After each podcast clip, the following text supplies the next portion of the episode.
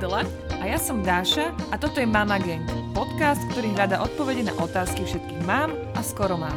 Otázky o tehotenstve, pôrode, výchove, ale aj o nás a o tom, ako nestratiť samú seba v celom tom víre novej existencie. Na rovinu, Bez pozlátok. Mama Gang!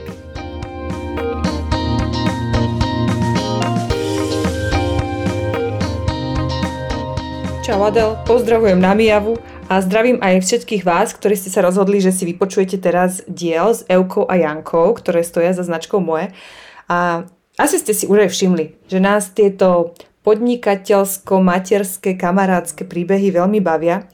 A odkedy sme nahrávali diel Stender November, pozdravujeme babi, ktoré, ktorý sa veľmi neplánovane zvrtol k ich pôrodným príbehom, tak sme vedeli, že toto je téma, ktorú musíme otvoriť aj s babami z moje. A urobili sme veľmi dobre. Euka má jedno bábetko, niečo cez pol roka a porozprávala nám o svojom cisaráku a Janka má už tri deti a tá si teda prešla kadečím od cisaráku cez pôrod, pôrodnici až k pôrodu doma. Takže o tomto všetkom nám porozprávali a vyspovedali sme ich aj to o tom, aké boli začiatky značky moje, aké to bolo odísť zo stabilného miesta vo firme a na materskej rozbiehať podnikanie. Dali sme im aj také klasické otázky o tom, že ako vlastne bežne fungujú cez deň, lebo proste baby sú obyčajné mami na materskej ako my všetky, ale popri tom sa ešte venujú podnikaniu a ako to všetko zvládajú, tak to nám odhalili v našom rozhovore. Takže je sa skutočne na čo tešiť, veľmi farebný rozhovor. Skôr než sa dostaneme k nášmu dielu, mám pre vás ešte jeden bicyklový oznam. Ak s nami sledujete príbeh slovenského startupu Bike Up, tak už asi viete, že na Slovensku si nemusíte bicykle kupovať, ale detský bicykel a kvalitný si viete aj prenajať. A je to naozaj ekonomické a zároveň ekologické riešenie. No a keď z neho vaše dieťa vyrastie, jednoducho vám tento bicykel vymenia za väčší a nemusíte podstúpovať celé kolečko výberu alebo predaja bicykla a ušetríte tak aj kopec času. Takže ak máte dieťa do 9 rokov a zhajnete nový bike alebo odrážadlo, pozrite si ponuku na stránke bikeup.rent. A teraz už želám príjemné počúvanie nášho rozhovoru.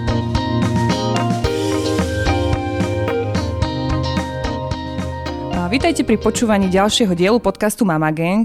Dnes tu máme dve mamy, kamarátky a zároveň podnikateľky a to sú presne tie príbehy, ktoré nás veľmi bavia, lebo vás môžeme vyzvrtať zo všetkých strán. Takže tu je uh, Janka a Euka, z, ktoré poznáte pod značkou Moje. Čaute. Ahojte. Ahojte. Ďakujeme za pozvanie. No a uh, poďme sa hneď baviť uh, o tom, ako to celé začínalo. Moje vzniklo ešte v roku 2015 a ty, Janka, si vlastne pri tom bola ale ty si sa tomuto predtým nevenovala. Takže ako si sa vôbec dostala k tomu, že si vytvoríš vlastnú značku? No ja by som teda začala tým, že sme zakladali moje v inej zostave, ako sme tu teraz. Bolo to s inou Eukou, s ktorou sme boli spolužiačky na vysokej škole a ekonomickej, takže sme sa vlastne aj tú ďalšiu ako keby kariéru, to nazvem, pohybovali v tejto sfére v tých financiách, ale stále nás to nejako, čím viac sme v tom boli, tak tým viac nás to nejak tak k tej kreatíve ťahalo. A teda mňa určite, ja som aj na strednej, my sa zase s Evkou tuto poznáme zo strednej školy, sme boli spolužiaci tiež na obchodnej akadémii. A ja som jej už vtedy hovorila, že ja budem raz topánky vyrábať alebo niečo, fur som jej tam niečo také akože spomínala a potom ako som bola v tých financiách, tak som sa úplne od toho odklonila, že som na toto úplne zabudla, čo som vlastne rada robila ako dieťa a venovala som sa ako keby tomu. A keď sa už vlastne, potom Euka odišla na matersku, my sme teda boli aj kolegyne a začalo to, začali sme sa nejak tak o tom baviť, že, že či niečo spolu nevymyslíme. Aj predtým sme si to tak hovorili, ale skôr to bolo v tých financiách. Ale teraz už aj ona tak cítila, že by chcela sa nejako realizovať a ja, tým, že som mala tú túžbu už veľmi dlho aj predtým, takú uspatú, tak eh, mi vlastne už keď bola ona na materskej asi rok, tak mi to navrhla, že či nezačneme niečo takéto spolu tvoriť a to boli vlastne tie prvé také myšlienky okolo moje. To sme ešte nemali vtedy názov, hej. A to bol aký rok? To bolo 2014. To som ja vtedy ešte bola v tej práci, nebola som ešte ani tehotná, ale už teda sme nejak nad tým rozmýšľali aj s manželom, že by sme teda chceli. A bolo to tak aj super načasované, lebo ja už som začala byť dosť taká vyhorená v tej práci a bolo to naozaj také, že ja som ani nad tým nerozmýšľala, že bolo to jednoznačné, že áno, že chcem, že bolo to vždy taká moja túžba. A takto sme sa začali o tom baviť. Tým, že Euka už mala cerku, tak ona zase vedela podchytiť také veci, že čo nevedela zohnať, čo chýbalo na tom trhu v takom tom dizajne, ktorý nám bol blízky. My sme ako vizuál, tou vizualizáciu mali ako veľmi blízko k sebe, že sme to rovnako nejako cítili a mm, tak sme to začali dávať dokopy. My sme mali hrozne veľké oči. Chceli sme robiť úplne komplet celú konfekciu pre dieťa. A to som sa chcela spýtať, že a vedeli ste hneď, že to budú akože tieto detské vecičky, alebo ste rozmýšľali ano. aj, že niečo iné bude? A ja som predtým myslela tak ešte, že nejaký bytový dizajn, ale v podstate to bolo také, že však to sa potom nejako vysklada, že aj k tomuto sa to dá nejako pripojiť. A, takže celé to bolo také, že sme mali naozaj veľké oči hrozne, potom to zlyhalo na v podstate krajčírkach, my sme nemali vôbec skúsenosť, že ako to funguje. A tohto by som sa inak ja bála, že však ja v živote som nevedela, že kto kde šije veci, kde sa zhaňajú látky, aké mm. výrobne a Áno. Aj my sme si to veľmi jednoducho predstavovali, Aha. že však nejako to bude, ale potom sme sa rozhodli, že tak pôjdeme s tým, čo, čo sme vedeli si zabezpečiť. To boli vlastne tie podkolienky, potom sa pridali capačky a potom zrazu tie legíny, pánčušky a tak postupne sme už pridávali veci, už sme hľadali aj tie dielne, ale stále sme v procese, kedy nemáme veľmi tie šité veci a toto je taký náš sen, že um, aj tým, že vlastne uh, som už dlhšie na materskej popri tých deťoch, tak je toho času málo a naozaj to zavedenie nového produktu a nájdenie novej dielne a celé, prejsť celým tým procesom prototypovania, to je naozaj uh, časovo náročné a teda preto sa to tak aj nejako dlho ťaha. Že ešte stále ešte stále sa mám ide posúvať v tomto smere. Že veľa týchto príbehov začína na materskej. A uh, máš aj teraz akby s odstupom pocit, že, že materská je na Slovensku ten ideálny čas, kedy môžu ženy začať podnikať, alebo si vravíš, že to bolo naivné si to myslieť? Podľa mňa je to super čas, lebo je to taký priestor, kedy naozaj tá žena je doma, môže sa tak ako keby spomaliť z tej práce, môže si to premyslieť a v podstate to je také, že dobre, tak nevinde to, tak nevinde a musí rátať s tým, že ten čas je tam na to obmedzený. Ale napríklad ja za seba, ja som si neprešla tým, že teraz idem odísť z dobre platenej práce a začnem podnikať. Hej. Ja by som asi keď tak na to išla postupne, že si niečo založím, robím to možno po večeroch, potom si dám part-time a takto akože postupne asi, že by som mala takú tú záchranu sieť lebo teda asi nie som úplne typ, ktorý by sa teraz vrhol, že tak rázne, že odíde a založí si niečo, čo možno najbližších x rokov nebude ten, ten, tá finan, takéto finančné ohodnotenie, ako by som si možno predstavoval. No a u teba to ale tak viac menej bolo, že ty si vlastne pracovala a potom si až prešla do moje a začali, vrhli ste sa do toho vlastne na full time? No, nebol to fú, tam bol to akože popri tých deťoch. To už bolo naozaj, že tak ku koncu. Ja už som potom, eh, ako celé to tehotenstvo, už sme to moje mali, že už sme to riešili a ten mindset už bol taký, hej, že proste, že už tam idem na tú matersku a uh, už som sa toho nejako nebala, lebo už predsa len tam bol ako keby tá vidina toho, že idem preč a idem na, že odchádzam na tú matersku. Mm, a vy ste na začiatku začínali s podkolienkami a capačkami. Mm-hmm. A potom ste ten sortiment postupne rozširovali. A ja som našla, že vy ste si dokonca aj samé navrhovali zo začiatku tie dizajny. Áno, áno, to a... sme si všetko sam. Aj teraz ešte to je taká kombinácia. Máme um, ilustrátorku, ktorá nám teraz robila dve kolekcie, ale napríklad minulú jeseň, to som navrhovala ja a potom sa radila s Eukou, že či čo na to hovorí, lebo teda Euka je uh, skoro toho predaja marketingu a ja od tej výroby. Uh, takže aj teraz je to ešte také popredpletané a je to aj veľmi taký môj sen, že sa vrátiť k takému kresleniu a ilustrovaniu a urobiť si naozaj tú komplet kolekciu akože in-house bez nejakého ilustrátora. Ale teraz ma veľmi zaujíma, že ty hovoríš, že tvoj sen uh, bolo nejak sa vrátiť k tej kreatíve a kresliť a, a evidentne máš na to aj nejaké vlohy a talent a, a ide ti to a baví ťa to. Tak uh, to je síce taká úplne odveci otázka mimo tieto témy, ale že prečo si potom išla na ekonomickú, alebo že ako, ako, ako sa žena, ktorú mm-hmm. toto baví, baba, dostane na obchodnú akadémiu a ekonomickú? Tak lebo v 14 som bola rada, že som rada. Vôbec som nevedela, kde je sever, hej, takže a, a ono to bolo aj také, že ja som, ja som stále robila niečo s vecami, v zmysle, že som si niečo prešívala, mala som prekutrané všetky skrine u babky jednej, druhej, u nás doma, mamina si odkladala veci ešte svoje, aj ocino vlastne, ktoré nosili ako, ako za mlada. A tieto som prešívala, alebo som ich aj nosila, vždy nejako upravovala. A potom to bolo nejak tak, že som bola čistá jednotkárka a to sa tak nejako vo vzduchu nieslo, že proste tak, tak tak, takto dobrý žiak akože nepôjde na nejakú odevnú, alebo ako teraz mi to fakt úsmevné, keď o tom hovorím, lebo ja som naozaj bola podľa mňa človek, ktorý na takú školu mal ísť a tomu sa venovať. Ale proste bolo to tak, moja mama bola na obchodnej, sestra bola na obchodnej a už sa to tak tiahlo nejak tou ekonomickou a úplne som sa odklonila nejak od seba a potom ma to aj dohnalo, že čím dlhšie som v tom bola v tých financiách, tak tým viac ma to ťahalo z toho preč, lebo som sa cítila zle. Ak môžem, eh, ja len dodám, že tá doba bola vtedy iná lebo od nás sa ako keby očakávalo, hej, že my sme mali tak, že keď ideš už na obchodnú, tak je logické, že pôjde asi na ekonomickú do nejakého mesta, kde ťa zoberú, alebo si vyberieš a už potom pôjdeš po tej svojej kariére, že teraz je to podľa mňa iné, teda ja si myslím, hej, že ľuďom sa viac dáva aj tým mladým ľuďom alebo deťom viac taký priestor, aj keď neviem, ako je s tými školami úplne. V našej hej. bubline. Naš, á, áno, áno, hovoríme o našej bubline ale mám pocit, že teraz už by to bolo možno, že iné, možno, že nie. Ale Janka naozaj raz prišla v takých perfektných džínsach. Hovorím, to máš odkiaľ? To som si prešila od synové. A ja že čo? Ja som si dokonca aj ušila, normálne som mala burdu, nejakú som našla v skrini. Aha a som si ušla také manchestraky zvonové, my sme Evkou boli aj hypisáčky, mm. aj mhm. nezávislačky. My sme mm, si prešli naozaj takým intenzívnym stredoškolským puberťackým životom spolu, že sa na tom akože doteraz smejeme. A prišla som, ako vyzerali podľa mňa hrozne, ale ako nosila som ich normálne do školy, tie, tie manchestráky, ktoré som si ušila nejako. Určite nevyzerali hrozne, lebo ja som jej potom závidela, čo ona je schopná. Ona bola naozaj veľmi schopná od začiatku. My sme dreli lavice totiž na tej strednej škole spolu ale ako to je super, že toto pomenovávate, lebo podľa mňa veľa báb, ktoré toto, ktoré toto počúvajú, tak vyrastali presne v tomto období, však aj my. A ako toto sa nám stalo väčšinou, hej.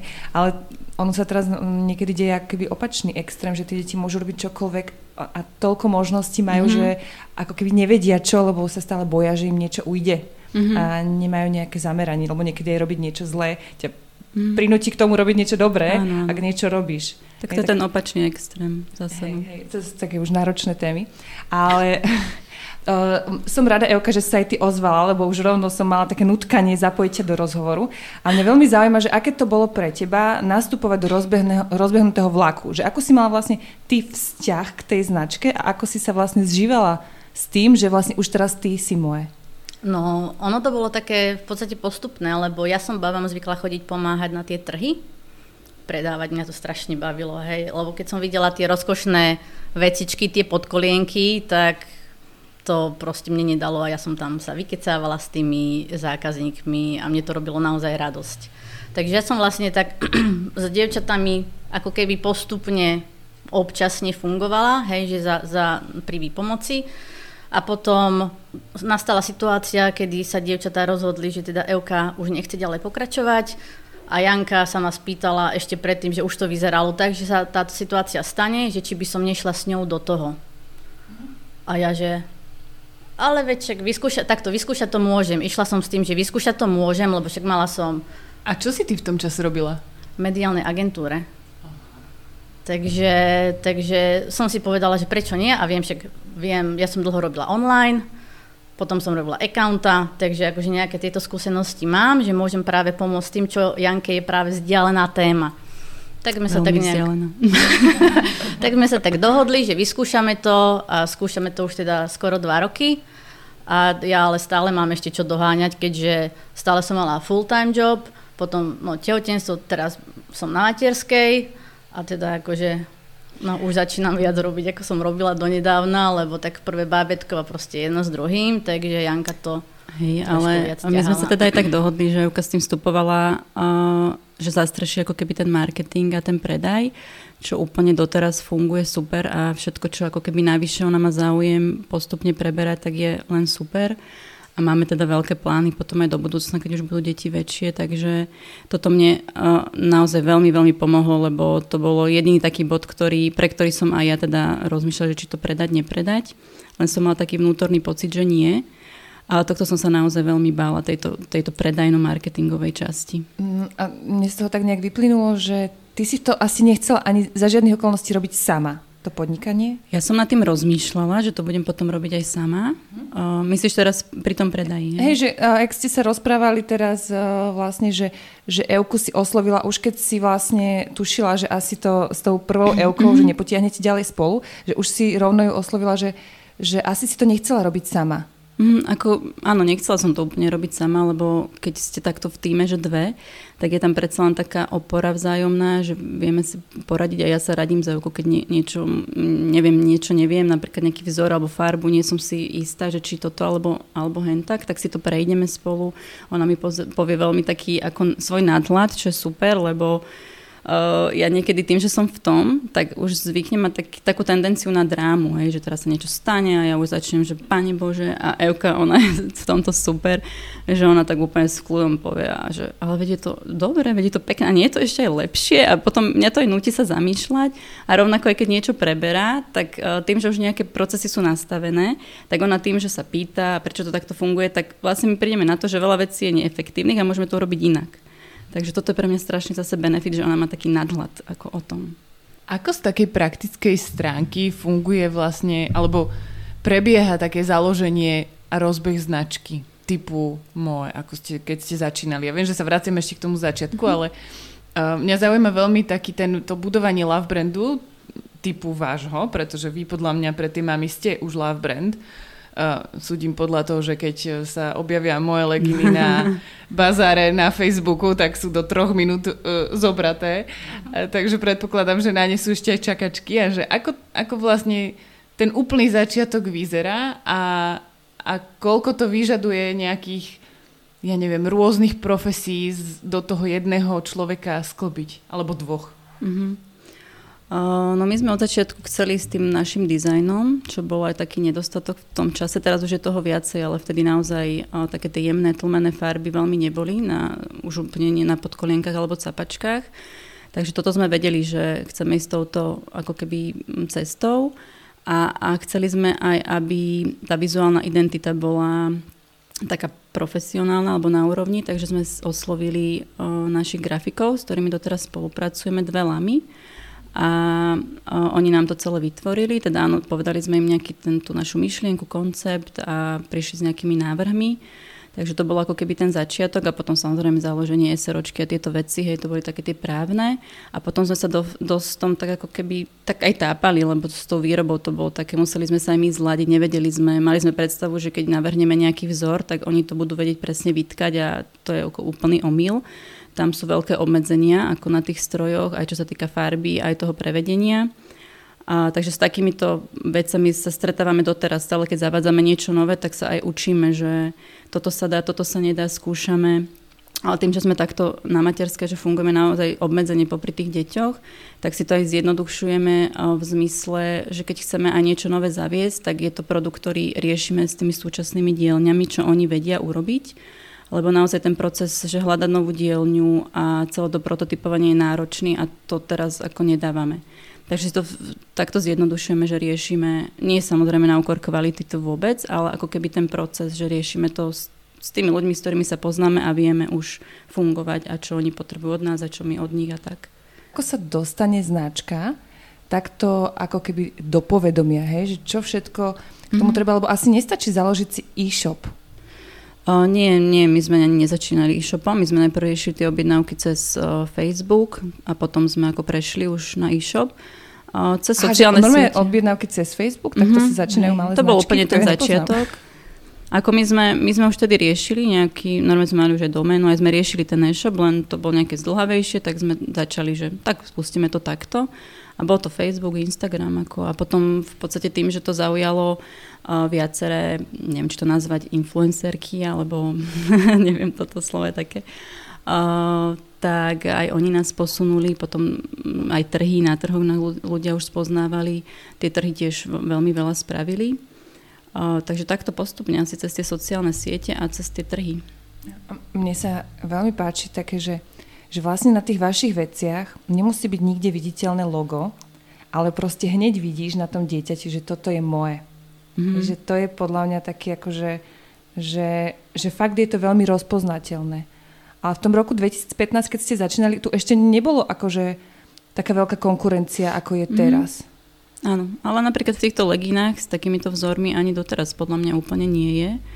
Podkolienky a nejaké iné veci to už áno, ale toto si myslím, že je také jedinečné. Je to aj taký nosný náš produkt, tie, tie legíny. Ak môžem, ono je to o tom, že naozaj tie dizajny boli od začiatku jedinečné. Keď si pozriete naprieč, hej, aj napríklad Instagram, že naprieč rokmi, že vždy to bolo niečo také zaujímavé, čo tu ešte nebolo.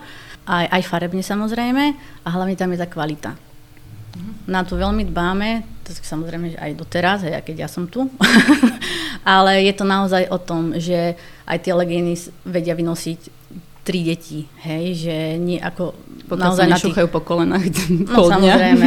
lebo to, to nedá. Takže ono je to naozaj také, že je to udržateľné, je to kvalitné, je to pohodlné a nedá sa to len tak zničiť, že šup, šup, hej, ako nejaké lacnejšie. Možno to je cenovo trošku vyššie, ale tak zase je to opodstatnené a zase nie je to nejak drahé. Hej, že nemôžeme to porovnávať s nejakými veľkými reťazcami, ktoré vyrábajú ja neviem kde všade po celom svete ale proste vyrába sa to tu lokálne a je to naozaj o tej kvalite hlavne aj. To je dobré, že spomínaš tú udržateľnosť, lebo vlastne ono to pre spotrebiteľov podľa mňa vôbec nie je ľahké rozlíšiť, že je veľa slovenských značiek, ktoré ale nevyrábajú ako keby na Slovensku. Hej, a že to, to si nie každý uvedomuje, že vlastne, že to je rozdiel, hej, že toto je možno slovenská značka, ale oni často majú veci, ktoré sa vyrábajú niekde úplne inde, aj tie látky a tak ďalej a je to dovezené od všade a že Prečo je toto pre vás dôležité, aby, aby ste to mali, aby to bolo naozaj lokálne, aby tá mm-hmm. značka bola udržateľná, lebo dalo by sa to robiť lacnejšie? Mm-hmm.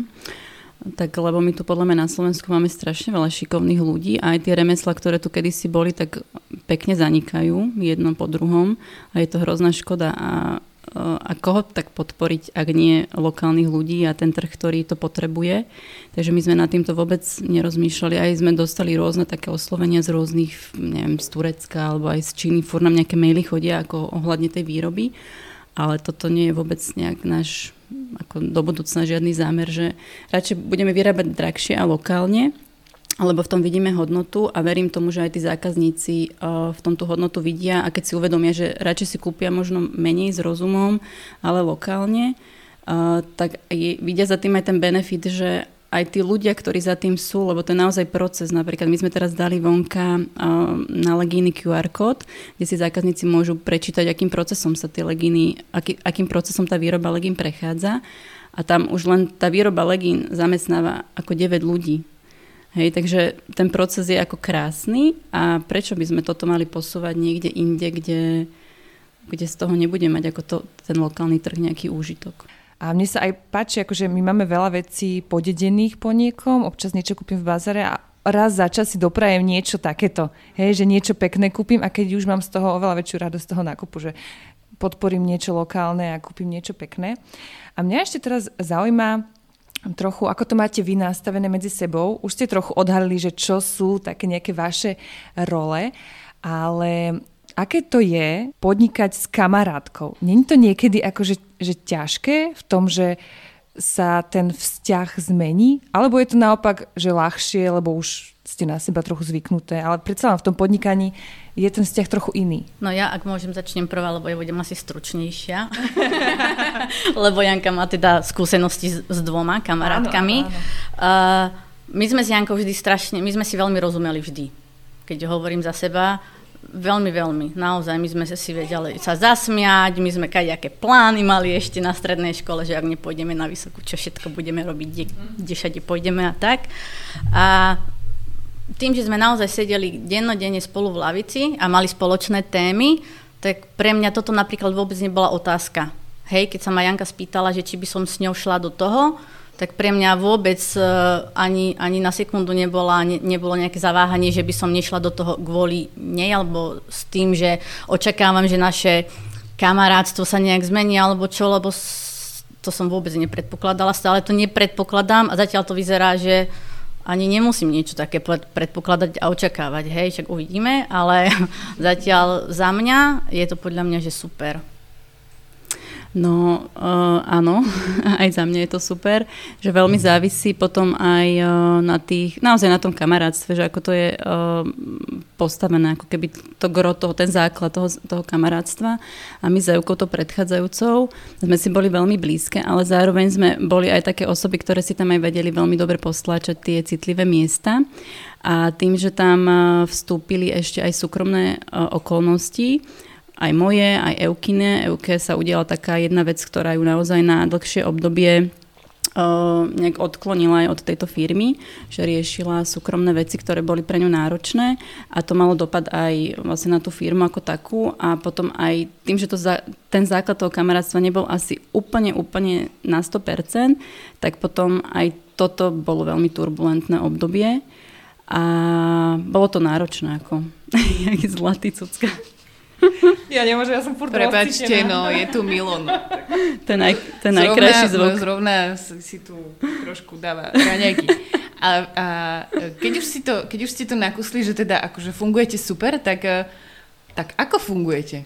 Lebo máte, jedna máte tri deti, mm-hmm. jedna máte jedno, ale malé, mm-hmm a ešte máte takúto super fungujúcu firmu s e-shopom, ktorá vyrába mm-hmm. x kolekcií ročne a rôzne materiály a, a, tak. Ako fungujete? Ako máte rozdelené tie role? Mm-hmm. Kedy pracujete? Máte nejaké špeciálne nástroje, túly? Ja som zase taká tá na tie konkrétne veci, tak to ma zaujíma.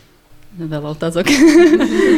tak, um, Máme jeden obľúbený tool Facebook Messenger a WhatsApp. To a, a, a, a WhatsApp. A, veľa komunikácie. Áno, áno. A rôzne skupiny na WhatsAppe. Lebo teda my nie sme iba my dve v týme, hej, to by sme nezvládali. Máme firmu, ktorá nám spravuje, spravuje sociálne siete, robí newsletter a tieto veci. Potom máme teda tých grafikov, ktorí nám robia grafické veci. Máme kolegyňu, ktorá nám chodí baliť, pripravuje tie objednávky fyzicky, čo by sme my vôbec nedávali, akože popri deťoch. A Euka má na starosti hlavne tú marketingovo-predajnú časť, rôzne tie nástroje, a tie... No a to, však to sú klasické A kampania, všetky to... takéto veci, alebo keď máme, ja neviem, idem do nejakého časopisu, nejakú fotku alebo nejaké takéto promo, tak to má na starosti Euka. Ja mám tú výrobu a všetko, čo sa tak pritrafí a také tie ad hoc veci, to si nejako tak posúvame, kto má ako kapacitu ale je to, ja som si strašne veľa, tou zmenou pred dvoma rokmi som si hrozne veľa vecí zefektívnila. Tým, že na mňa prešlo viac ako keby tej zodpovednosti, tak som si to aj tak uľahčovala mm, v zmysle, predtým sme napríklad fungovali tak, že sme si skoro všetko odsúhlasovali. A potom to dospelo do štádia, že ja som ako keby poslala veci na odsúhlasenie, potom som čakala na odsúhlasenie, potom som na to musela mysleť, potom zase toto kolečko. A to, čo teraz vybavím jedným telefonátom alebo mailom za, ja neviem, 15 minút, tak predtým sa naťahovalo možno aj 5 dní. Že ste mali takú dohodu, že so všetkým musíte súhlasiť obidve, alebo to tak proste takými, prirodzene bolo. Ako hej? takými hlavnými hej, vecami, ale áno, v podstate áno, že sme si odsúhlasovali hrozne veľa vecí a bolo to také zaťažujúce potom veľmi. A koľko času týždenne tomu venujete? Máte to nejak zrátané? Ja vôbec. Akože je to naozaj také ad hoc, že niektorí deň... ste stále ako keby primárne na materskej uh-huh. a mhm. popri tom to robíte. Uh-huh. Jasne, jasne. No, tak rátajte. No, to sa nedá podľa mňa zrátať, lebo je to, už keď si len premyslí, že na tým len rozmýšľaš, hej, napríklad ano, pri uspávaní, hej, hej, pri uspávaní, teraz čo mám ráta, dobre, pol hodinu som nad tým rozmýšľala. A, je no to... a zapisuješ si to potom nejako, lebo mne Nie. to potom vyfučí, vieš? Mm-hmm. Ja je toto, a, áno, keď mám nejaký nápad, ja sa zvyknem tak zobudiť a už mám nejaký nápad v hlave, alebo vidím nejaký produkt, tak to si zapíšem v tom rozospati, aby som to nezabudla. Mm-hmm. Ale tak takýchto nápadov mám veľa, hej, len kým sa to sprocesuje, tak to asi potrvá ešte nejakú dobu ale um, neviem to nejako odhadnúť. Je to také chaotické, že niekedy sa nedostanem k práci, niekedy je to tak, že mala dobre spí, 5-mesačné babetko, že má 4 spánky denne, takže počas tých spánkov si viem porobiť, potom zase niekedy má zlý deň, takže si neviem nič urobiť, ale ja hrozne veľa fičím na bezdrotových sluchatkách, to je moja alfa a omega, lebo cez to viem hrozne veľa vybaviť bez toho, aby som mala telefón v ruke a viem si aj podcasty vypočuť, viem si aj online kurzy robiť a že sa tak sebe ako venovať a e, toto mi naozaj pomáha. A potom sa stane taká vtipná situácia, že ja som dole v kuchyni, hrám sa s malou, mám slúchatko, zvoní mi telefón a ja neviem, kto volá, lebo mám telefón hore. Tak iba zdvihnem, že prosím a volá mi muž a on taký, že dobrý, pán Otrisal, akože si urobí z toho srandu. Ale už sa teda naučil, aj už rodičia vedia, že keď zvihnem takto, že prosím, tak vedia, že som niekde inde na sluchatku a Takže takto viem aj dosť veľa vecí vybaviť, lebo normálne sa zmalo prechádzam, fungujem a popri tom, čo vám volám s výrobou, dajme tomu. Mm-hmm. Lebo k tomu, naozaj sadnúť si k tomu počítaču a robiť, tak to viem len keď teda mala spí. A to je taká už... predstava, nie? Že dieťatko sa tuto samo hrá, mm-hmm. ja si otvorím počítač na tej materskej. Lebo... A dieťa je v tej sekunde pri tom počítači a stlača ti ona. Inak ja nemôžem, ja keď, keď je Vincent doma, ja nemôžem ani otvoriť počítač, lebo za jedno potom musím riešiť rozprávku, rozprávku, rozprávku, rozprávku, hej, takže okrem toho, že už nemám kľud, tak ešte musím tuto nastavať nejakú hranicu, potom polhodinový výbuch. No áno, áno. Ja no. som mala vytrhané uh, klávesnice, tie tlačítka uh, no. na jednom počítači. Ešte pri prvej Dorotke, ona to rada robila. Potom som nevedela písať. takže ak si niekto takto predstavuje podnikanie na materskej, tak to sa dá možno takto, jak máš Mila, vieš, pricúcnutého. Zatiaľ. No a už, vieme, už vieme, aké ste pracantky, ale ešte nevieme, aké ste mami. Tak nám povedzte niečo o svojich uh, deťoch. No ja mám prvé bábetko. Učím sa všetko, samozrejme. A aké je veľké? A... Má 7 mesiacov, volá sa Tamarka. A ja si to strašne užívam. Ja sa z nej teším každú jednu sekundu, akože asi to nie je nič nové, hej, čo hovorím, ale je to pre mňa naozaj také, ja som nevedela, že to materstvo je takéto. My sme... My sme Aké takéto? Že je to také úžasné. Aha. Naozaj, že my sme... Uh, no Janka zatiaľ stihla tri deti. kým, kým ty jedno? Kým my sme sa dopracovali k jednému. My sme pocestovali a ten život sme mali taký, hej, že akože fajn. A, ale je to fakt, že úžasné. A je to také, že Mm, teraz má Tamarka napríklad také obdobie, že ja už sa nemôžem vzdialiť na sekundu. Ani na jednu sekundu už je krik, už je plač, takže je to náročné. Na začiatku 4 mesiace boli hrozné koliky. Ako, nie je to vôbec jednoduché, ale napriek tomu to je fakt, že je úplne fantastické. Mm-hmm. Takže ja sa teším a aká som mama, no čo ja viem, tak snáď dobrá. Môžeme sa spýtať o dva roky. Počuj, ale... keď vlastne ty už si bola podnikateľka, keď si vlastne rodila, mm-hmm. mala si 6 nedelia, takže mm-hmm. dala si si nejakú pauzu, alebo Joj, no. ako si ano. to vlastne všetko riešila? Áno, uh, v tomto Janka mala také náročnejšie obdobie, lebo mala sa na, narodila na konci decembra. Ja som išla ešte cisárským, tak ja som napríklad potom skoro dva týždne nevedela ani spať v posteli, hej, lebo som si nevedela ľahnúť, ja som spala proste na gauči, posediačky, no bolo to také veľmi, veľmi náročné obdobie a Janka bola v tomto veľmi tolerantná a chápavá, takže v tomto ja som mala, ja som mala takú naozaj pauzu, že som nerobila fakt, že nič. Mne to bolo hrozne ľúto, každý deň proste bola som taká, že bože, aj koľkokrát som hovorila Janke, že prepáč, že nemôžem, ja by som rada, ale nedá sa mi. A tak to obdobie je už za nami. A teraz ja keď robím väčšinou, tak, tak po večeroch naozaj, že o 9. Po večeroch si nájdeš na to čas. O 9. otváram počítač. Uh-huh. A keď sa mám už spýtať, že čo neoddychuješ, hovorím, ako mám oddychovať. to sú inak také toto, otázky, toto robím, že, hej. že ešte, že, že tak by som si oddychla, ale ešte mám v hlave, že, že asi áno, si neoddychnem, kým áno, toto nedorobím. Hej, a ešte niekto do toho zarype, že však čo, čo si nejdeš. OK, takže vlastne tvoja pracovná doba je závislá od spánku tvojho dieťaťa, hej? A nespí veľmi. Uh-huh. nespí veľmi, Noci, noci, áno. Noci, áno. Mne by zaujímala tá mytická matka, ktorej dieťa spí toľko, koľko ona by chcela. Aha. Vieš? To, to, akože, neviem, to si asi myslíme, že také existujú, vieš. Také no. Dobre, ako to máš ty nastavené? Mm-hmm. No ja iba k tomu, čo Joka hovorila, lebo mm. ona je naozaj že veľmi pozitívna a ona sa teší z malej, ale oni to mali fakt náročné, keď sa narodila a niekoľko mesiacov jej plakávala dní noci. A ona to tak povedala, ako keby hej, to bolo len že tak v pohode, zvládneme, hej, áno, jasné. ale ako mali to mega náročné. A ja, mne bolo toľkokrát ľúto, keď mi hovorila o tom, že, že, že ako to majú ten deň, ten proces. A potom na konci povedala, ale ja som aj tak nevedela, že je to také úžasné byť matkou. A ja úplne, že Hej, ja som to... rada, že to hovoríte, lebo vie, podľa toho, čo sme sa bavili na začiatku, rozbehnutá značka, máme podnikateľky, a toto, tak podľa mňa za tým nikoho nenapadne, že vlastne toto isté riešite, čo riešime všetci. Hej? No, jasné. Že tiež celý deň vlastne túto mi dieťa plače, odgrcáva mm-hmm. a tak ďalej a rozmýšľam, kedy zaspí už konečne, aby som miesto oddychu mohla ísť niečo robiť. Mm-hmm. No mi naozaj pomohlo to zefektívnenie toho, ako sme to predtým mali, tak ma to tak nejako zaťažovalo a teraz si viem nejak tak poradiť, že v tom procese toho dňa, aj keď je dobré, aj keď není dobré, tak niečo viem vybaviť, to urgentné a naozaj, keď, kebyže si porovnáme so... Povedz, že aké máš ty veľké deti, nech si vieme ako keby dať mm-hmm. ten kontext, že aká si rodinka. Dorotka je 6,5, Teo je 3,5 a Milutka má 5,5 mesiaca. 3 roky máme rozdiel medzi deťmi.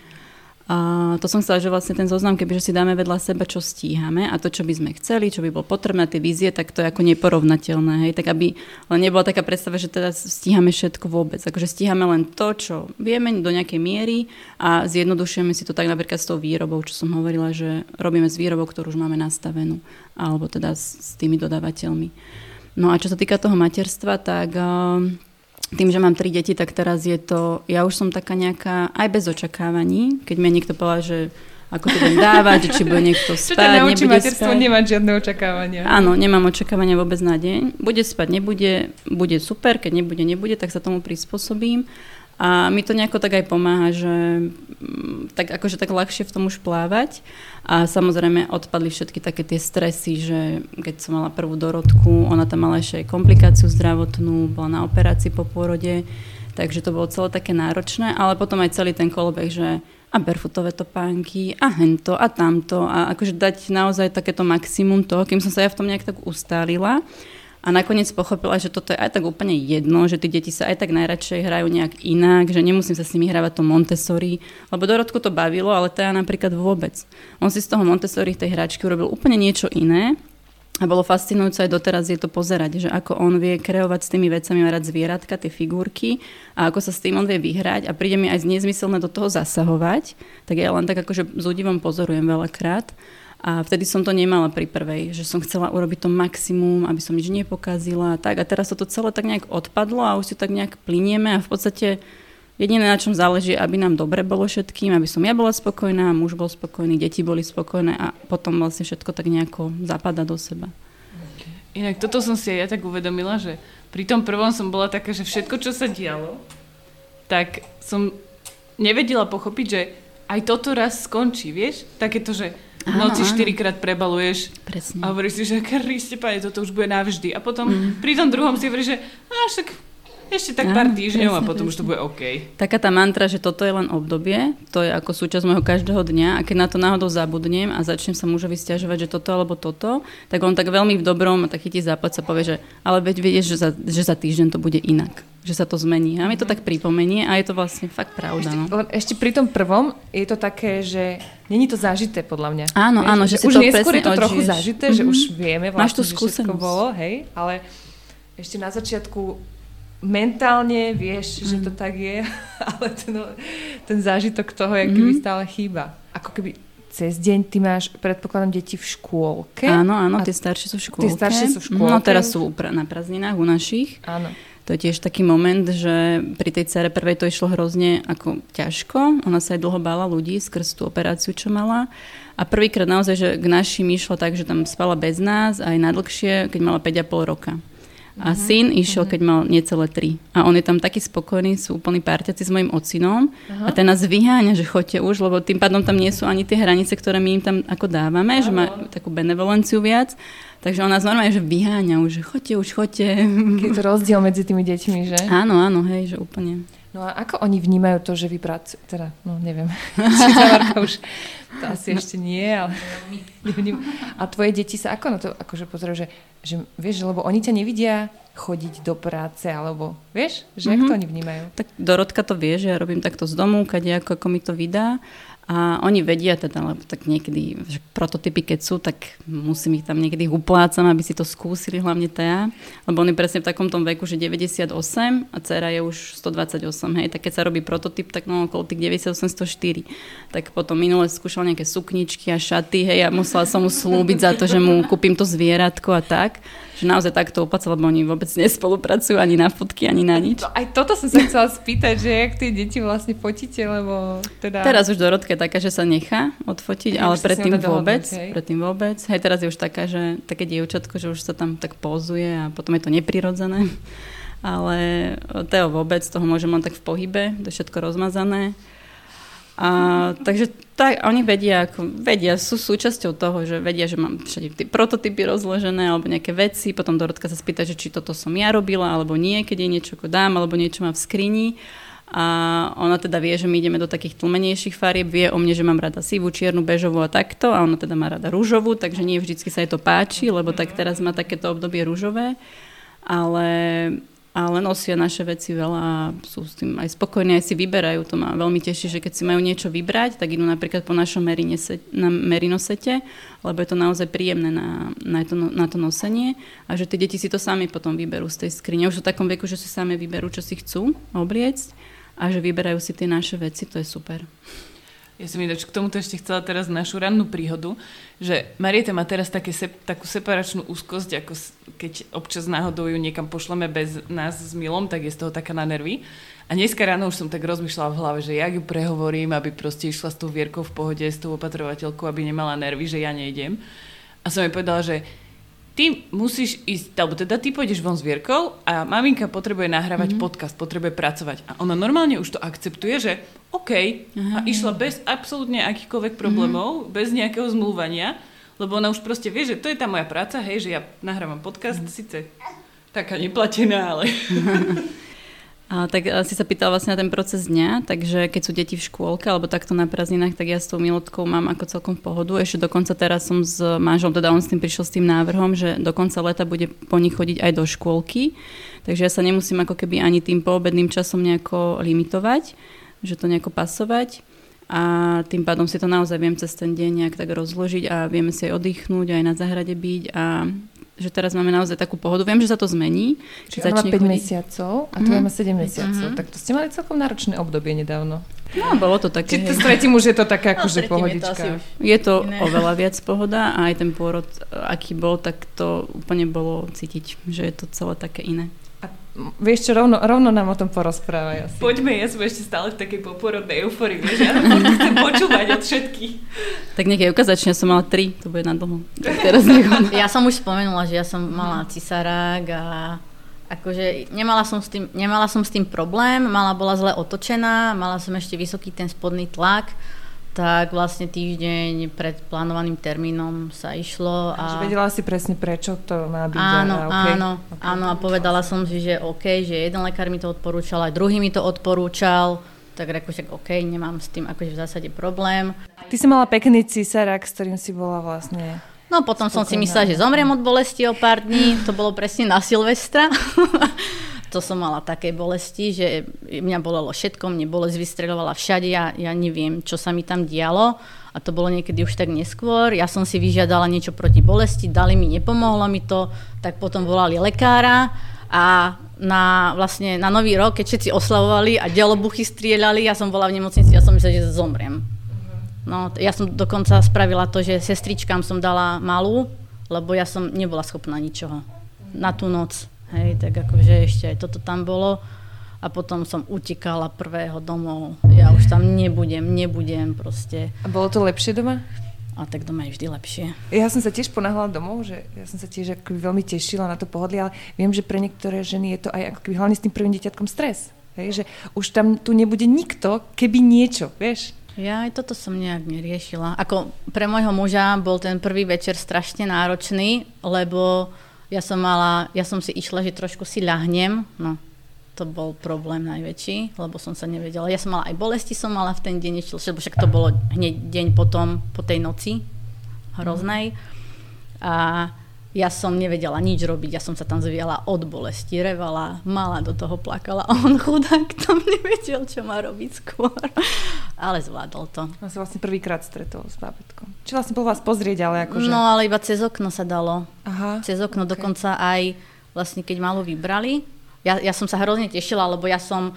Uh, neviem, kto to teda nakoniec fotil, či sestrička, alebo pôrodná asistentka, alebo ja neviem, nejaká pani, hej, pri pôrode, čo bola.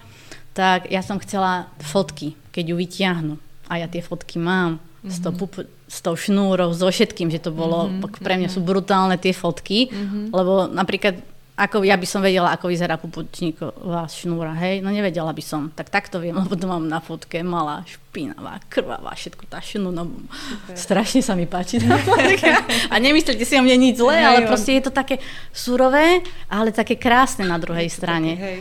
A oni ju potom však zobrali ju von, môj muž čakal pred operačnou sálou, oni okolo neho iba priš, prešli, zobrali ju tam do tej nejakej miestnosti, nič mu ani nepovedali, ani mu ju neukázali, potom sa pýta, že je všetko v poriadku, oni boli ticho, on sa začal báť, že čo, a za chvíľku už bolo všetko v poriadku, potom mu dovolila aj odfotiť ju, ale v podstate to bolo také, že ako keby ho ignorovali. Hej, mm-hmm. že on mhm. taký nešťastný, on tiež pomaly sa tam rozplakal, potom volal jednej mame, druhej mame tak moja mama nervózna, tak vysávala, nepočula telefón. Jeho mama tiež neviem, čo robila, tiež nedvíhala telefón, on nešťastný, že však ne, nemá sa s kým podeliť. Hej, že ako, ako muži vlastne prežívajú, oni sú dosť takí bezmocní pri tom áno, porode, aj niekedy úplne nevedia, že čo sa deje, čo je v poriadku no. a nie v poriadku. Tak akože... No, takže takéto zážitky mal chudák. A potom to bolo tiež také, že my sme chodili na predpôrodný kurz spolu, sme chodili a tam e, hovorili, že v Ružinove to robia tak, že keď sa nedá ten bonding s mamou, hej, tak to dajú otcovi a podobne a okolo neho prešli, hej, s malinkou, ani mu ju poriadne neukázali. On povedal, že tak počkajte, aspoň si ju pozriem, že po poličku pohľadkal. Na mne ju potom doniesli, no tak ja tam ležím, nie, že taká trošku, že čo sa stalo vlastne teraz rýchlo. Dali mi ju na líčko, líčko na líčko ale ja vlastne, ja som ju chcela vidieť, hej, tak ako to sme mali pár sekúnd, ličko na ličko, hovorím, že prosím vás, ukážte mi ju, ukázali mi ju a odnesli ju. Uh-huh. A ja, že... Vieš, čo je dobre vedieť, že ako tieto veci v niektorých situáciách dopadajú, aby sme vedeli možno, že čo si, na čo si máme dať pozor, hej, keby sme to chceli mať inak napríklad. No, čo, čo bolo pre mňa najväčší stres, to bolo, že ja som išla na tú pôrodnú sálu a ja som mala hrozne vysoký te, uh, tep, tlak. No však lebo prečo? Hej, neviem do čoho idem, nikto mi nepovedal, čo sa stane. Pichli mi mm, um, umrtvenie a ja som čakala teraz, že to potrvá ako u zubára, alebo čo nie, že pár minút, alebo nejakú takú dlhšiu chvíľu. A za pár sekúnd sa ma pýtajú oni, že e, cítite mravčenie v nohách? A ja, že a kým som sa ja vlastne rozmyslela si, že čo, čo im poviem, tak mi povedali, že už, už sa to deje. Mne absolútne padol tlak dole. No, lebo stres. A anesteziologička mi hovorí, už predtým mi hovorila, že keď niečo, tak je mám povedať. A už videla na displeji, že už, už dávno som jej mala povedať, tak mi dali kyslík. No to je fantastická vec. Potom ju chcela zobrať, už som si nedala. to som, nikdy nemala. Veľmi dobre, odporúčam. Dajte si hneď, nebuďte hrdinky. Takže bolo to, akože bol to strašný stres v podstate, lebo oni nepovedali, že my vám teraz pichneme injekciu a mm-hmm o 10 sekúnd už vás budeme reža- re- rezať, lebo nebudete nič cítiť. OK, takže no. treba sa riadne vypytovať na to, čo sa bude diať. Áno, ak alebo byť pripravená na to, že to ide šup, šup, šup, že naozaj je strašne rýchlo. Hej? Lebo toto, keby mi niekto povedal, neviem, či by to bolo iné, hej? ale aspoň by som vedela, že proste to, to sú sekundy, kedy to začne účinkovať. Uh-huh. Hej. No a Jani, aké boli tvoje príbehy? Uh-huh. No môj bol každý iný, úplne každý. A asi taký jediný spoločný bod, čo mali, bol podpora môjho muža. Ale akože fakt, že úplne iné. A prvý bol cisársky, to som bola na Antolskej s tým, že uh, to bol plánovaný cisársky. Dorotka bola koncom panvovým, takže sme sa dohodli s doktorom, že ak do, nejakého, do nejakej doby sa nespustí prirodzený pôrod, takže pôjdem na cisársky. Uh, to sa neudialo, takže som potom išla na cisársky a my sme tam síce prišli na čas, ale uh, oni ako keby nereagovali na ten náš zvonček. Hej, že my sme tam čakali s mužom a potom zrazu už meškali a to, čo sa potom dialo, to bolo niečo také, ako Euka opisovala, že som nevedela, čo sa so mňou robí. Hej, že oni sa zrazu tak vrhli na mňa. Jeden mi pchal niečo mi, teda strčil mi tu do mechúra, tú, tú cievku ako na vývod, potom druhý mi dal kanilu, tretí neviem čo, monitor a zrazu taký humbug okolo mňa, potom som išla na sálu, kde bolo asi 7 ľudí, veľa svetla a zase to bolo celé také rýchlo. To, čo hovorí aj Euka vlastne, ja som, ja som jej hovorila, že nech sa ako keby pripraví na ten cisársky, že nech si ako keby zistí tie kroky, ale asi si to teda ne, nejako neurobila, ale tak to je jedno. To, to je jedno, ale toto bolo napríklad pre mňa také, že keď naozaj niekto ide na cisársky, nech si nech naozaj vie, do čoho ide, lebo pre mňa bol toto taký šok, že... Aj keď nejde presne, Aha, lebo aj nevie, neplánuje, lebo áno, lebo ani to áno, nevie, že či sa to stane alebo Ja nie. tiež vôbec neviem. Ale bolo to naozaj náročné v tom, že som nevedela, čo sa, že niečo sa so mnou deje a ja to neviem ovplyvniť, lebo všetci tam niečo robia a nikto mi nič nepovie a tým, že aj meškali, tak to bolo To celé také nepríjemný rýchle. pocit, Hrozne to to bol opisuješ, no. nepríjemný.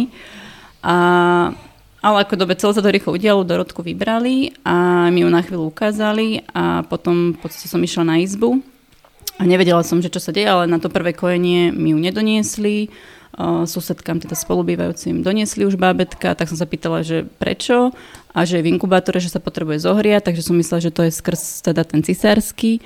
A potom prešli ďalšie tie 3 hodiny, doniesli zase bábetka a zase mi ju nedoniesli a zase som nevedela, čo sa deje a takto sa to opakovalo s tým, že teda nevedeli, čo s ňou je, a nedýchala dobre.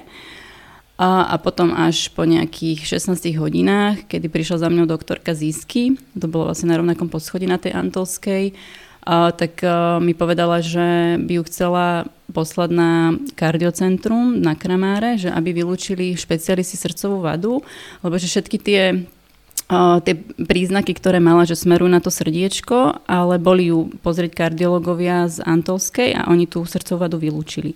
Ale ona aj tak je to nedalo, stále to smerovalo na to srdiečko, tak teda prišla v noci, to bolo teda naozaj po tých 16 hodinách od pôrodu, že či jej dám ako podpis na ten prevoz. A ty si dovtedy nevedela vôbec, čo sa deje? Nevedeli sme vôbec, Ježiš. akože vedeli sme len, že niečo nie je v poriadku, ale ani oni nevedeli.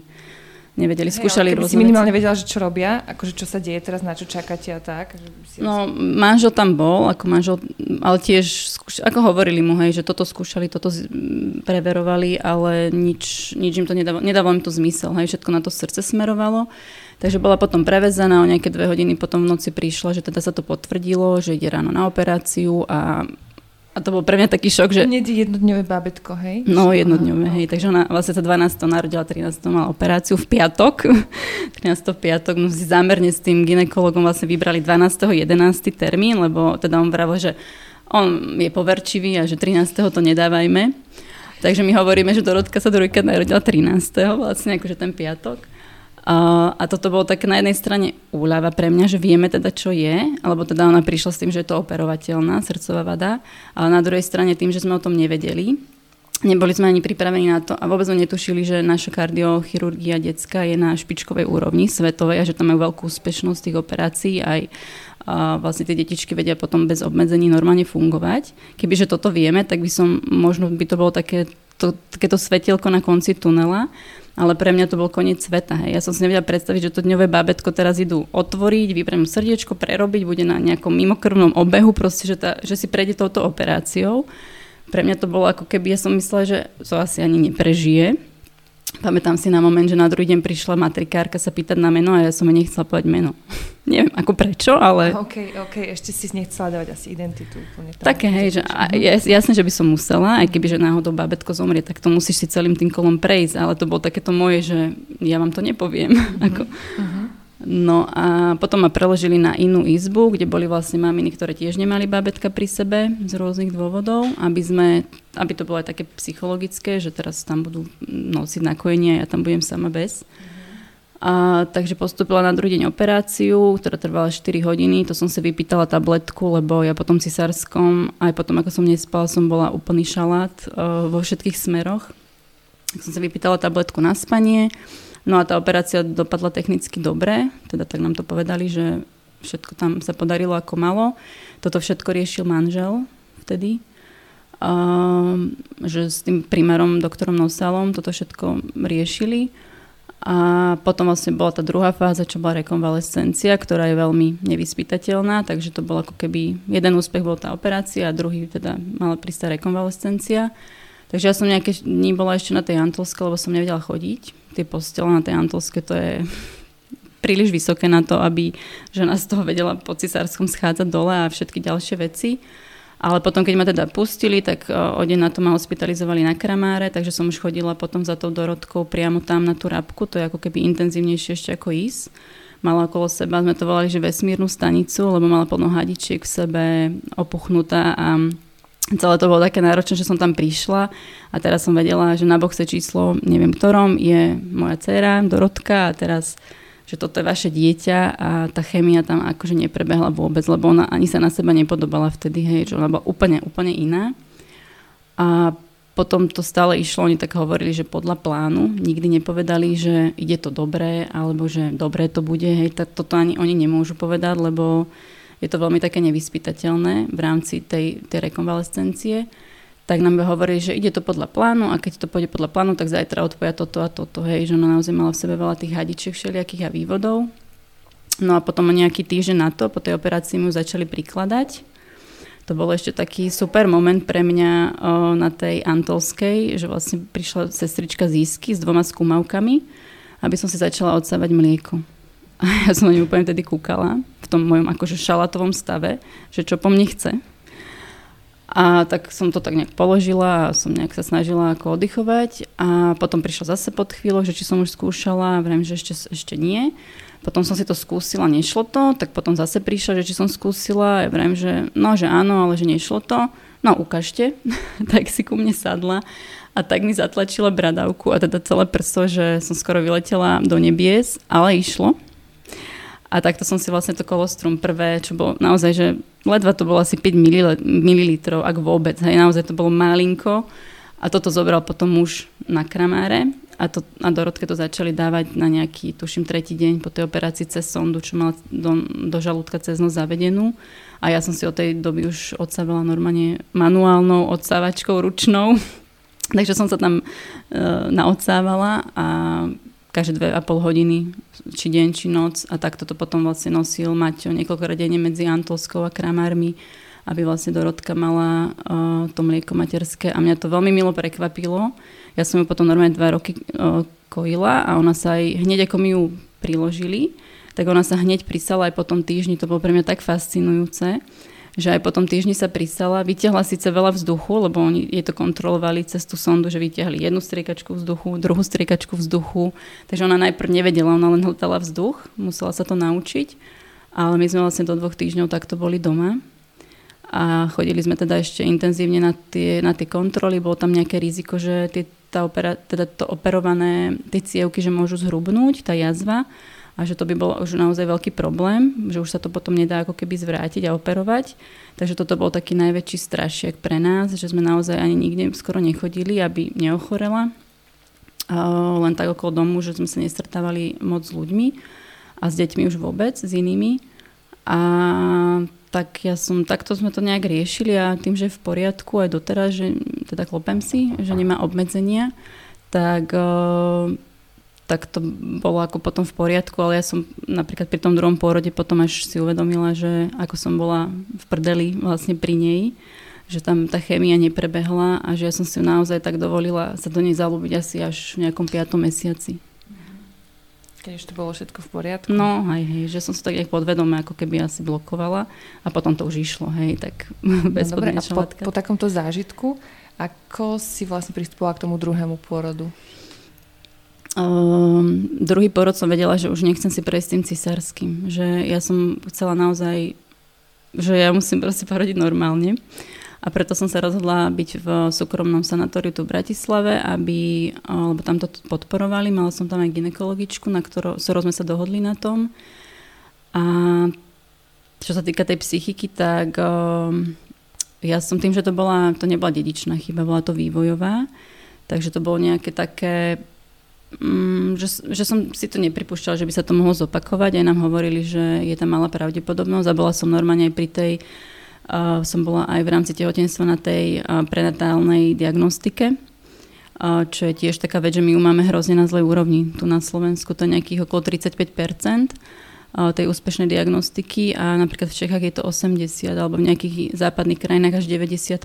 Že je to naozaj Mm, naozaj je to veľmi málo. Aj e, preto vlastne vznikol v rámci tej nadácie Šťastné srdcia taký projekt, ktorý sa volá Ako zvon, ktorý má presne ako keby informovať jednak maminy, nech sa pýtajú na to srdiečko, či sú si naozaj istí aj tých diagnostov, že či sú si naozaj istí tým, že vedia to srdce pozrieť, ak je tam naozaj nejaký predpoklad, alebo mala mamina, neviem, viac potratov, alebo v rodine niečo mali, že nech radšej sa uh, nechá vypísať k tomu špecialistovi a že radšej nech to oni vylúčia, ako by potom mala sa stretnúť s takým takýmto šokom, aký sme mali my, lebo my sme boli v Bratislave, hej, ale takéto babetko sa môže narodiť aj na východe a ten prevoz potom trvá niekoľko hodín a môže byť aj fatálny, hej, takže, o, takže to je ako myslím si, že toto máme akože naozaj, že v čom sa zlepšovať v tejto oblasti, ako asi aj v iných, čo sa týka zdravotníctva.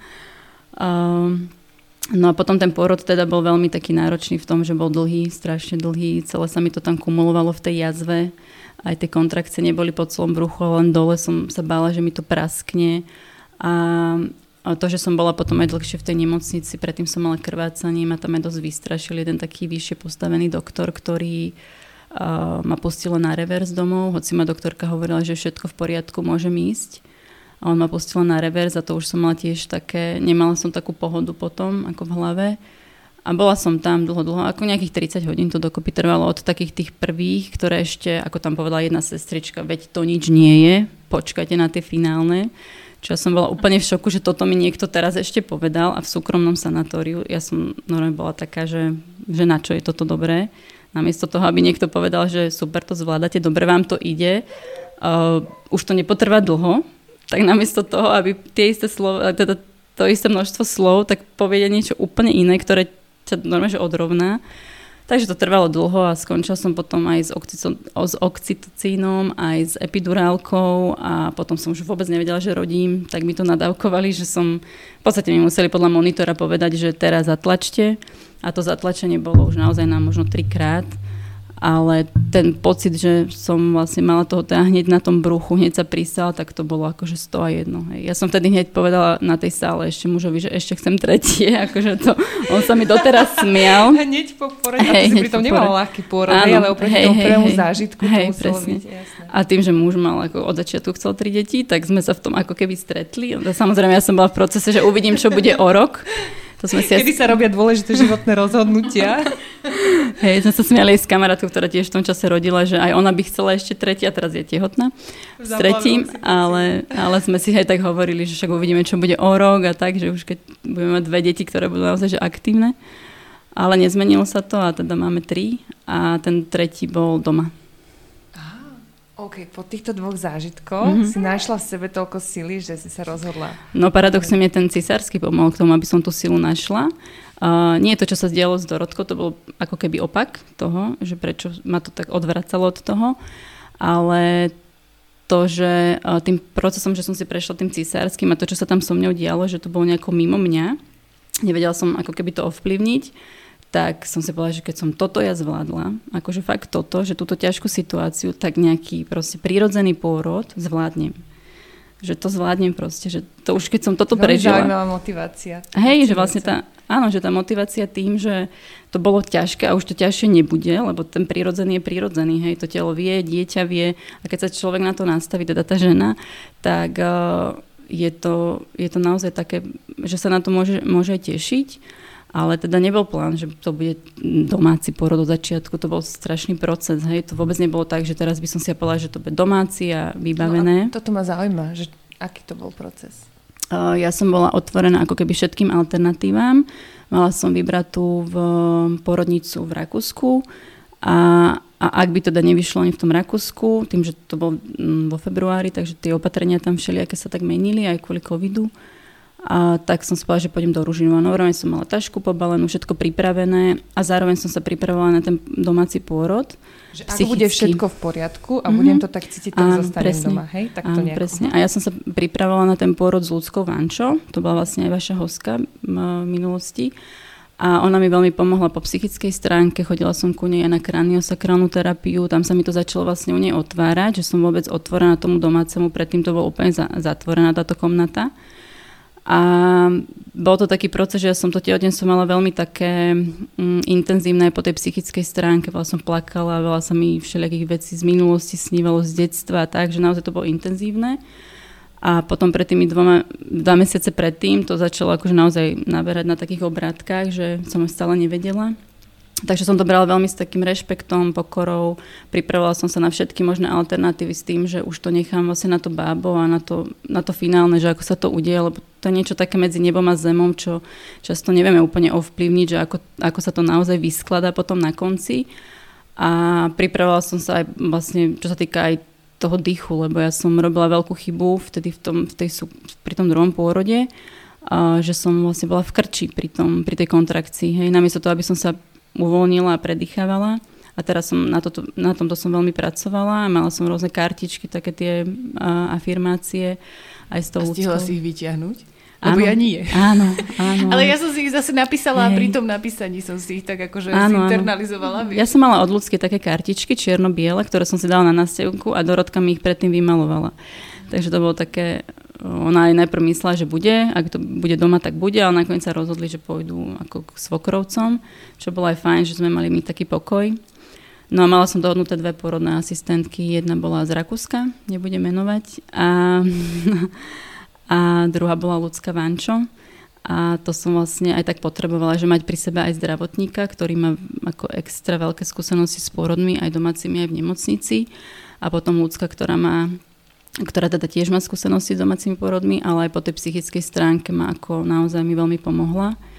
A bol to taký proces a nakoniec to bol taký krásny pôrod, že ľudská ledva stihla dojsť. Lebo vlastne prišla teda tá pôrodná z Rakúska, dala mi masáž, postlačala mi dole na členkách také akupunktúrne body a vtedy sa to tak spustilo a ja som si to tak pod perinou do uvoľnenia predýchávala a vlastne od tej doby, kým ona prišla, čo som bola asi na 4 centy otvorená, tak do hodiny a pol sa mala narodila bazene. Takže bazene. Hej, hej, od ľudsky som mala bazén a ľudská našťastie bola v Bratislave u seba v kancelárii, lebo kebyže v Senci, tak by nestihla prísť. Ona prišla fakt asi 7 minút pred tým, ako sa mala narodila. A to bol akože naozaj krásny zážitok, že po tomto všetkom, že sme to takto zvládli a potom vlastne Maťo išiel tú porodnú asistentku uh, odviesť uh, do Rakúska a ľudská so mňou ostala, sa o mňa tak postarala ako keby po takej aj psychickej stránke, aj čo sa týka, neviem, zavinovania maternice, hej, že ja som aj strašne tak ako dbala na to, že som si robila tie nápárky, pila som čaje, že všetko, akože táto príprava ten domáci, alebo všeobecne na ten pôrod, u mňa bola akože naozaj taká, že som urobila maximum pre to, čo som ja vedela a mohla a potom som to už nechala, nech sa to deje, ako sa to má ako udiať. To sú tri ale fakt rôzne príbehy, aj s rôznym koncom. Ja nikdy neviem, že proste jak, jak teraz mám na toto nadviazať, nadviazať lebo blížime sa ku... Že sa blížiš k svojmu pôrodu. že sa, aha, blíž. Uh, tak ja by som to len tak možno, možno už aj zhrnula, že sme sa počuli ako keby taký ten váš podnikateľský príbeh, už vieme zhruba, aké ste mami, aj vlastne také tie, tie vaše pôrodné príbehy. A možno by sme sa ku koncu už len mohli dať takú poslednú otázku, že my určite tu máme nejaké baby, ktoré rozmýšľajú nad tým, ako sa vlastne v materstve možno rozbehnúť v nejakom podnikaní. Máte pre ne nejaké odporúčania? Asi aby si tam zachovali tú svoju jedinečnosť, že aby naozaj išli do toho, čo, čo tak cítia vnútorne, že chcú. Je to niečo... Um, Hej, že keď si niekto povie, že idem robiť toto, lebo sa to bude dobre predávať, tak si myslím, že to úplne nebude fungovať. Že naozaj by to malo byť tomu srdcu, srdcu blízke a potom sa to nejako už samo tak uh, vyskladá aj v zmysle, že si to aj nájde tých svojich zákazníkov a nech sa neboja, nech robia naozaj také malé krôčky a to materstvo a tá, tá rodičovské veľmi akože naozaj to super obdobie, že môžu postupne uh, na tom pracovať a uvidia aj sami, či ich to bude baviť, naplňať a ja si myslím, že tých ľudí si to potom vždy nejako pritiahne a nájde. Takže do toho idú, ale naozaj tak od srdca, že nie, že takéto primárne... také racionálne rozhodnutie. Áno, áno, áno. Mhm. Hej, že ich to tak dobehne, že, lebo to je naozaj také, že to musí robiť človek tak od srdca, že ho to baví, lebo naozaj toho aj času, aj tie financie tam nie sú také, ako keď idete teraz do nejakej serióznej práce. Uh, takže s tým treba ako keby nejak počítať a naozaj to človek musí tak robiť, že vidí v tom zmysel a dáva tomu energiu pre niečo. No a záverečná otázka. Viem, že sa ťažko dá vybrať z tých uh, milión tém, ktoré sme tu otvorili, ale ak by ste mali dať taký finálny odkaz tým, čo to počúvajú, že ak je niečo, čo by ste chceli, aby si z toho zapamätali, tak čo by to bolo? Nech sa nikto ničeho nebojí. Lebo všetko sa dá zvládnuť, to ste počuli na Jankyných príbehoch. Aj na pôrodných, aj na podnikateľských. Áno, a proste treba si ten život užívať. Mm. Hej, tak to, to, to je taká super myšlienka, lebo presne to tak často hovoríme, že aj deťom, že zvládnete to. Aj sebe tak, že zvládneš to, nech sa stane čokoľvek, uh, aj to negatívne, tak si z toho treba zobrať, že pre niečo sa to stalo, lebo my nevieme, že čo toto náročné a negatívne nás uchránilo pred niečím iným, náročnejším, možno ešte v budúcnosti a že to treba brať naozaj tak, že, že to dobre sa deje, aj keď je to náročné. A super, toto boli Janka a Elka z Moje. Ďakujeme. My ďakujeme, ďakujeme. krásne. Ahojte.